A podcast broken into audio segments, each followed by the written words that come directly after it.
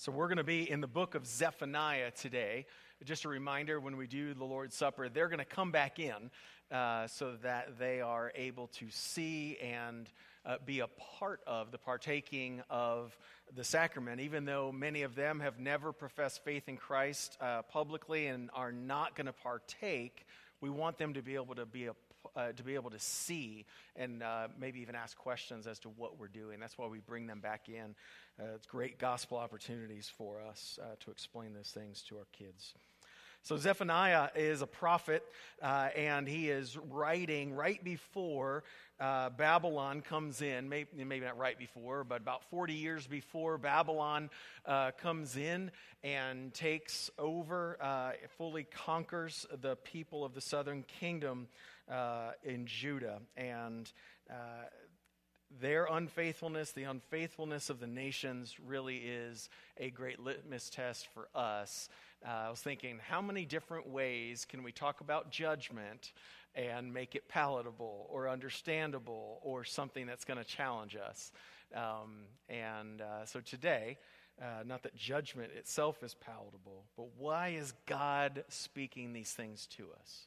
Why would He, over and over in the prophets, speak these things. Uh, maybe because we ought to listen and we need to hear it. So uh, let's stand as we uh, hear the word of God out of uh, the word of the Lord to the prophet Zephaniah. Uh, and we're going to start in verse 1 of chapter 2.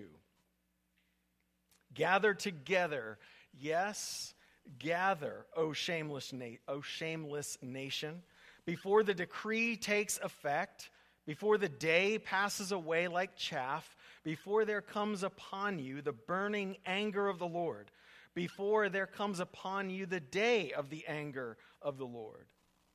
Seek the Lord, all you humble of the land, who do, ju- who do his just commands. Seek righteousness, seek humility.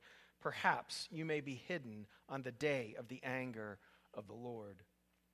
For Gaza shall be deserted and Ashkelon shall become a desolation. Ashdod's people shall be driven out at noon, and Ekron shall be uprooted. Woe to you, inhabitants of the seacoast, you nation of the Cherethites. The word of the Lord is against you, O Canaan, the land of the, of the Philistines, and I will destroy you until no inhabitant is left. And you, O seacoast, shall be pastures with meadows for shepherds and folds for flocks.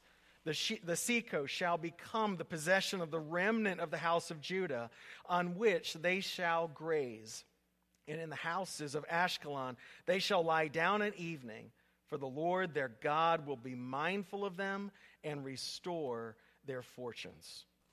I have heard the taunts of Moab and the revilings of the Ammonites, how they have taunted my people and made boast against their territory. Therefore, as I live, declares the Lord of hosts, the God of Israel, Moab shall be like Sodom, and the Ammonites like Gomorrah, a land possessed by nettles and salt pits, and a waste forever. The remnant of my people shall plunder them, and the survivors of my nation shall possess them. This shall be their lot in return for their pride, because they taunted and boasted against the people of the Lord of hosts. The Lord will be awesome against them, for he will famish all the gods of the earth, and to him shall, uh, and to him shall bow down uh, each in its place all the lands of the nations. And you, O Cushites, shall be slain by my sword, and he will stretch out his hand against the north and destroy Assyria, and he will make Nineveh a desolation, a dry waste like the desert. Herds shall lie down in her midst, all kinds of beasts, even the owl and the hedgehog shall lodge in her capitals. A voice shall hoot in the window Devastation will be on the threshold, for her cedar work will be laid bare. This is the exultant city that lived securely, that said in her heart, I am, and there is no one else. What a desolation she has become, a lair for wild beasts. Everyone who passes by her hisses and shakes his fist. We're going to continue into chapter 3, where God turns his attention to his own people, Judah. Woe to her who was rebellious and defiled, the oppressing city. She listens to no voice, she accepts no correction. She does not trust in the Lord, she does not draw near to her God. Her officials within her are roaring, are roaring lions. Her judges are, are evening wolves that leave nothing till the morning. Her prophets are fickle, treacherous men. Her priests profane what is holy. They do violence to the law. The Lord within her is righteous. He does no injustice. Every morning he shows forth his justice. Each dawn he does not fail, but the unjust knows no shame. I have cut off nations. Their battlements are in ruins. I have laid waste their streets so that no one walks in them. Their cities have been made desolate without a man, without an inhabitant. I said, Surely you will fear me. You will accept correction. Then your dwelling would not be cut off according to all that I have appointed against you. But all the more they were eager to make all their deeds corrupt. Therefore, wait for me, declares the Lord, for the day when I rise up to seize the prey. For my decision is to gather the nations, to assemble kingdoms, to pour out upon them my indignation, all my burning anger. For in the fire of my jealousy, all the earth shall be consumed. This is the word of the Lord to us by the prophet Zephaniah. Let's pray. Father, I ask that by your word and by your spirit, that we would hear what you have for us, the words you spoke to the people centuries ago, uh, God, in the midst of their context and their history of rebellion. God, you spoke to them, but what do you, would you have for us to hear from those words that you spoke there? God, I pray that you would challenge us. I pray, God, that your character would be on display, that you would be the one that is lofty and lifted up and glorious this morning. And Father, when we see that, that we would just be brought to that place of humility. Father, please do that for us in Jesus' name. Amen. You may be seated. So, with all the litigation in our culture of people suing for all sorts of reasons and, uh, and, and different things, there's a contest now called the Wacky Warning Label Contest. Of all the ridiculous things that people have to put on labels of products so that they don't get sued okay? Uh, you know, maybe a kid's lightsaber, right? A little toy, uh, a kid's toy, uh, and the warning label on it was, you know, for accessory use only, not to be used as a battle device. Really? Okay. Um, you know, in case you needed that, how about this one? You may be, maybe a coffee drinker. You know, do not hold over people. Hot coffee, probably a good rule to follow. What about this one? I might not be able to read it, it's a little bit small, but uh, this feature. Uh, this feature is intended, uh, basically, the silence feature. You know, when the alarm's going off and you hit the button, okay, the silence feature is intended to temporarily silence the horn while you identify and correct the problem. It will not correct a CO2 problem or extinguish a fire.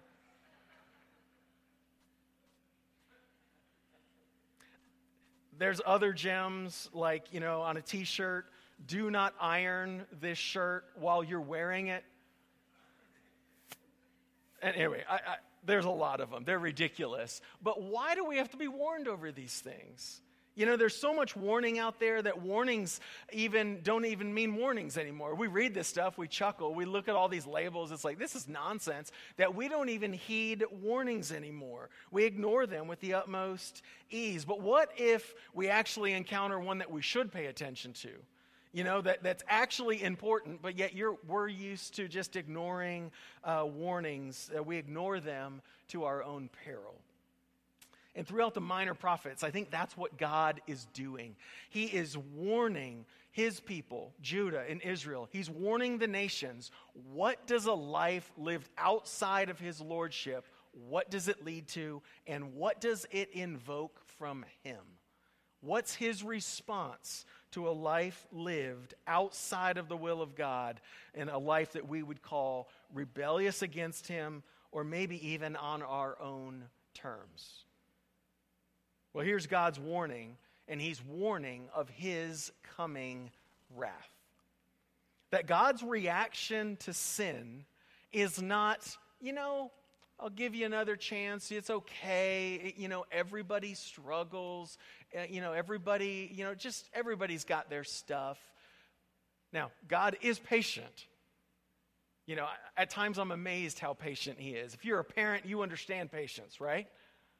And God is, you know, exponentially more patient with us in our sin. Yet, there will be a day, we looked at it last week, when His patience is no more. So don't presume his patience over your sin as permission or approval. We talked about that last week. Because what do we see in verse 2 uh, is the coming wrath of God. God describes it as the day of the anger of the Lord. Talks about it as the burning anger of the Lord. Repeated again in verse 3, the day of the anger of the Lord. And what he is saying is before that day comes, before that day comes, God wants us to actually listen and hear, not just with our ears, but with our heart. Before that day comes upon you, because it is coming. What is God's reaction to sin? So, uh, you know, you can follow along. I'm going to just trace really quick through. It's not going to be on the screen. But hear all of these words. This is God's reaction against the sin of mankind. Verse 4 the word shows up that they will be deserted. There will be desolation. They will be driven out. They will be uprooted. Verse 5 there will be no inhabitants left. Verse 7 their land shall, be become, shall become the possession of another people, his people. Verse 9 these places, Moab and Ammon, they will be like Sodom and Gomorrah, basically wiped off the planet. They will become a wasteland forever. Verse 11 the Lord will be awesome, but not just awesome, but awesome against these people. God has famished all other gods. Verse 12 these people will be slain. Uh, we wish it says the sword, but God says they will be slain by my sword. That this is God moving against sin. Verse 13, there's the word destroy, desolation again, a dry waste like a desert. Verse 14, they will be overrun by wild am- animals, devastation, they will be laid bare. Do you see a trend? Verse 15, desolation again. The people will hiss at these people as they walk by.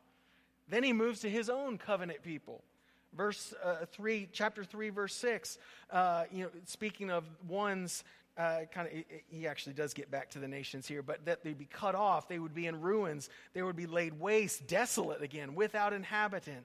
Verse 8 they would be seized like prey god would pour out his indignation his burning anger they would be consumed. How does god respond to sin is not in a light manner God hates it. In his holiness, he vehemently moves against it. He decisively moves against it. And oftentimes, he describes it the day of the anger of the Lord. That is not how the United States likes to talk about God, right? We love the idea God is love, and he is but do not miss the completeness and the magnitude of who God is. And so these passages, in their starkness, they wash over us. Why? So that we would expand our understanding of who God is. Because oftentimes we live with this truncated view of God. In a sense, instead of God creating us in his image, we return the favor. That we create God in our image the God that we like. You know, so if if your understanding of God, if the understanding of the scriptures doesn't press on your understanding of God in some way, like, man, that pushes on my sensibilities.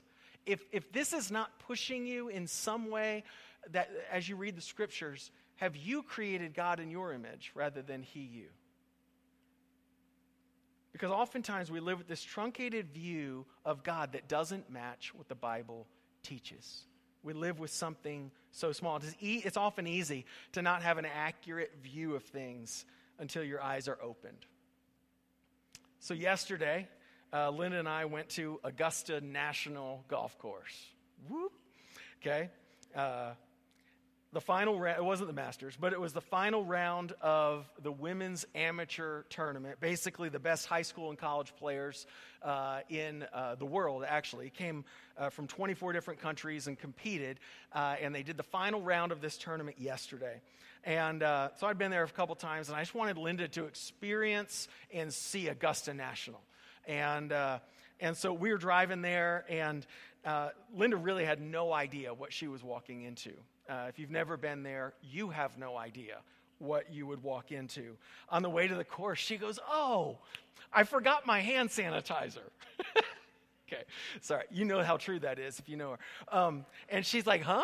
Uh, I'm like, what, why are we talking hand, about hand sanitizer? She goes, You know, at golf tournaments, they set up those, those porta potties you know, nice ones, because we've gone to some major U.S. Open tournaments, you know, nice porta potties. And I said, baby, we're not going to see any porta potties at the Masters. And uh, she's like, really? You know, how different can this course be? How different can this experience be from other golf tournaments? And then you come around the corner and you open up into the most lush, manicured grass you've ever seen in your life. Uh, and you walk around and it's this awe inspiring experience. It's kind of like Disney World meets golf, and uh, everybody's saying hi to you, and everything's perfect. And it's one thing to walk in and think you know what Augusta National is going to be, and then you walk in and experience it, and you're like, oh, I had no idea. And when we, when we think we understand what God is, it's kind of like us walking in with this really small view, and then you walk in and you're like, oh, right on. I had no idea. Why are the minor prophets written? Is because we have no clue, oftentimes, the completeness and the magnitude of our God. How much greater He is than we can fathom, how, uh, how he is far more expansive than you and I know, that you ought not think you have God figured out. He does reveal himself to us, he does make himself known. But if we think that makes us experts on who he is, that we have his complete character and in our understanding, we're missing something. That we oftentimes in judgment and wrath is one of those places. The American church doesn't talk about it. And so we have this, this really skewed view of who God is. And so I think that's why the minor prophets, one of the reasons they were written, they were written to warn us against our sin, but it was also to expand our understanding of who God is. Because to know God, then you start to rightly know yourself. So, that, you know, how does God respond against sin? Well, what is man's propensity towards it, towards sin? Uh, you know, what is our inclination? The things we tend to do is uh, expounded in this passage. Uh, it's really interesting in uh, how this plays itself out. Look at verses 2, uh, chapter 2, verses 8 and 9.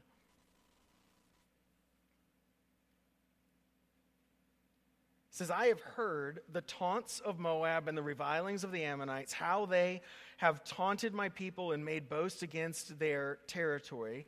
In verse 9, therefore, I, as I live, God says, Moab shall become like Sodom, and the Ammonites like Gomorrah, the land possessed by nettles and salt pits and waste forever the remnants of my people shall plunder them. You see the, these people, Ammon and Moab, living and taunting and reviling and boasting against other people, specifically God's people. And then we move to verse 10.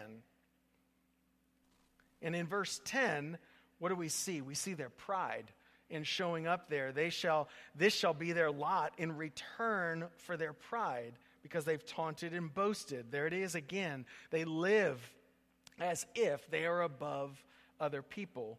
And then the understanding of human sin starts to really take root in verse 15. Okay? This is where I think we really uh, can really hit home. That sin is not merely bad behavior.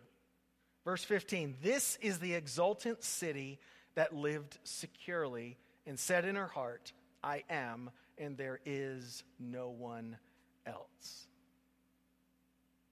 If you define human sinfulness as basically wanting to be God yourself and taking God and, and seeing if he's off his throne or rebelling in some way, thinking you are God, this verse defines human sinfulness, doesn't it? The exultant city that's basically saying in their heart, I've got it, and no one else can touch me. The arrogance of the human heart starts to play out, but it's interesting. How does security start to show up in your life and become your God? His people in verse 3, uh, chapter 3, verse, uh, verses 1 and 2, uh, you know, woe to her who is rebellious and defiled, the oppressing city.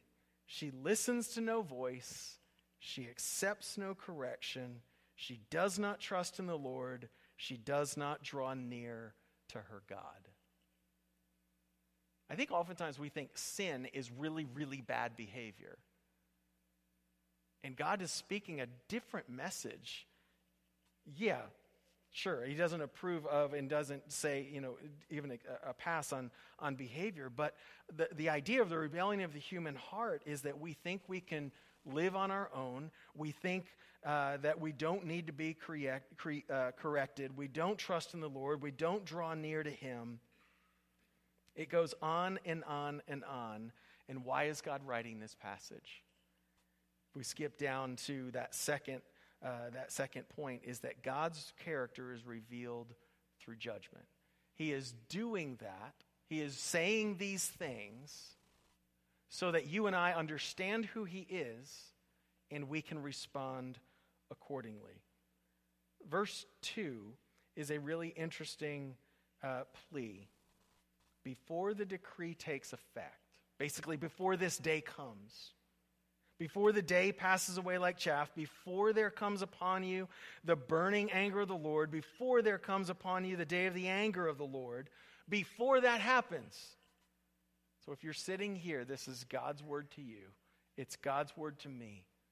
Are you sitting there presuming as if God's patience is going to continue forever? God is saying, before you meet me in my wrath and my power over sin, before that happens, verse 3 Seek the Lord, all you humble of the land who do his just commands. Seek righteousness, seek humility. Perhaps you may be hidden on the day of the anger of the Lord.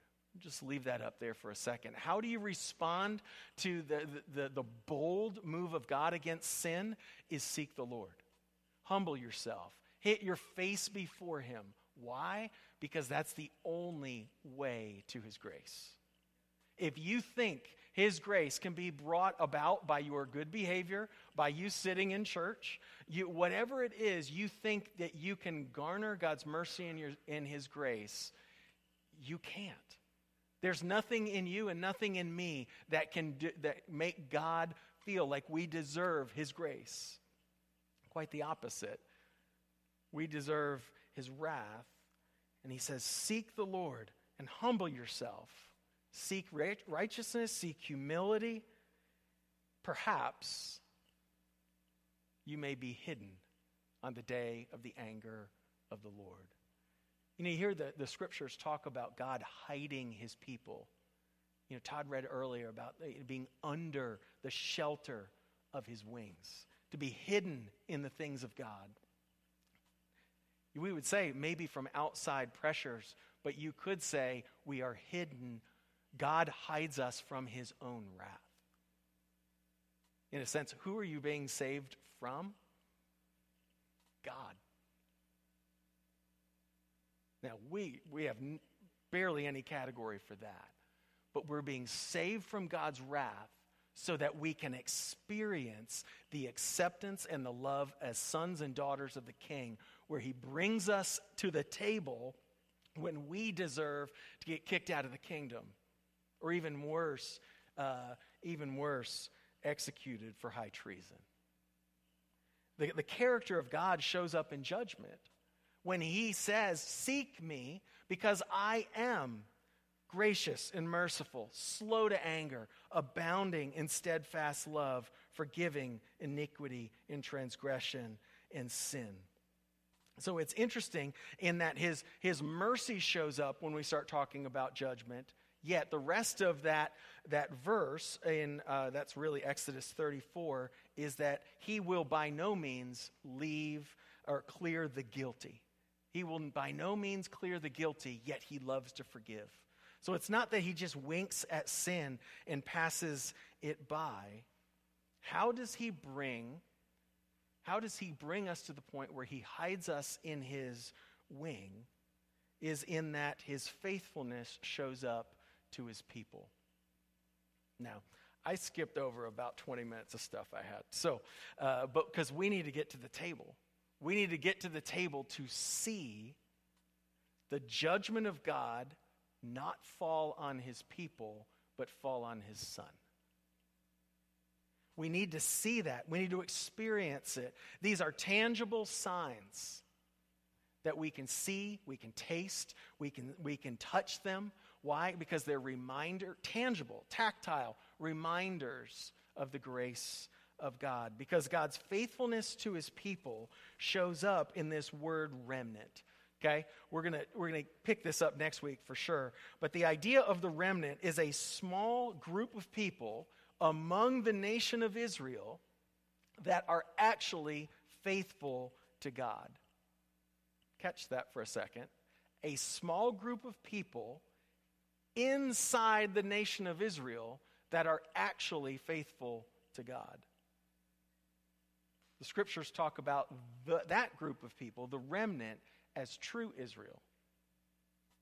That means something for our Sunday school class with Reformed eschatology that what we see with our eyes, maybe those who are gathered in a church, might not be people who are actually trusting in Christ for salvation. Visible people in a church does not equal the people who are trusting God and following after Him there is a sense where there is a smaller number inside the visible church that are truly trusting in Him. Hence, the remnant, the people God will preserve even when He moves in judgment against Judah, uh, that, that chosen nation of God. So, my question to you is Are you sitting here thinking that sitting here gets you something? It doesn't. I love that you're here, but sorry, you get no credit. Are you here, sitting here, or are you truly one who is trusting in Christ for salvation? Because if the remnant is those who trust and remain faithful to God, you're going to say, wait a second, oftentimes I am unfaithful to God. Oftentimes I don't trust Him fully. So are all of us doomed? And what you get is that there is only one really true Israelite.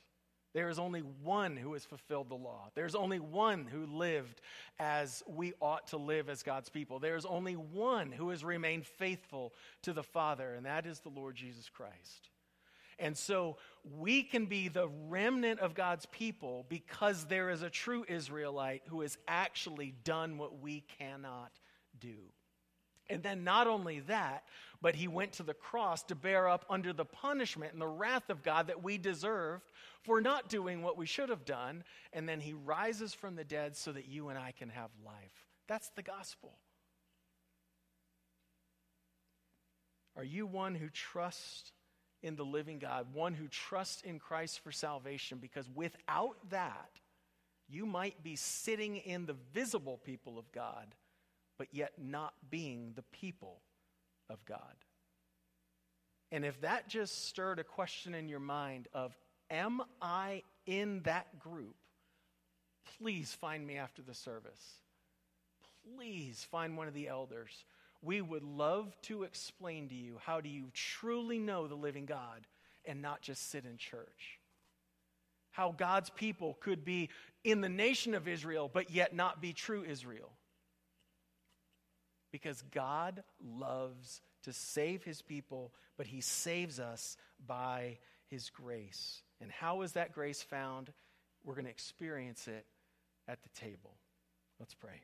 Father, I ask that, uh, that you would uh, take all of these different things. Um, Father, for me, a too quick run through Zephaniah 2. God, would your word carry the day? Would your word of your move against sin, in your, in your judgment against sin, God, would we, uh, would we understand you in a, in a new way? Would we understand your grace in a new way that that's what we deserve? Father, that you don't take our sin lightly, and we ought not either. God, we're prideful. We think we live securely. We have, we have no need of correction. Uh, God, how many different ways do we live as if you are not God? Father, would you bring, uh, would you forgive us for that? Would you bring us to a place of humility over those things? That we would seek you, seek the Lord while you may be found. Father, I pray that before that day, before the day of your anger and your wrath, God, I pray that we would seek you, that we would humble ourselves before you. God, that you would save us uh, by Jesus. Save us by his righteousness. Save us by his faithfulness. God, that we would be brought into your presence. Pray these things in Christ's name. Amen.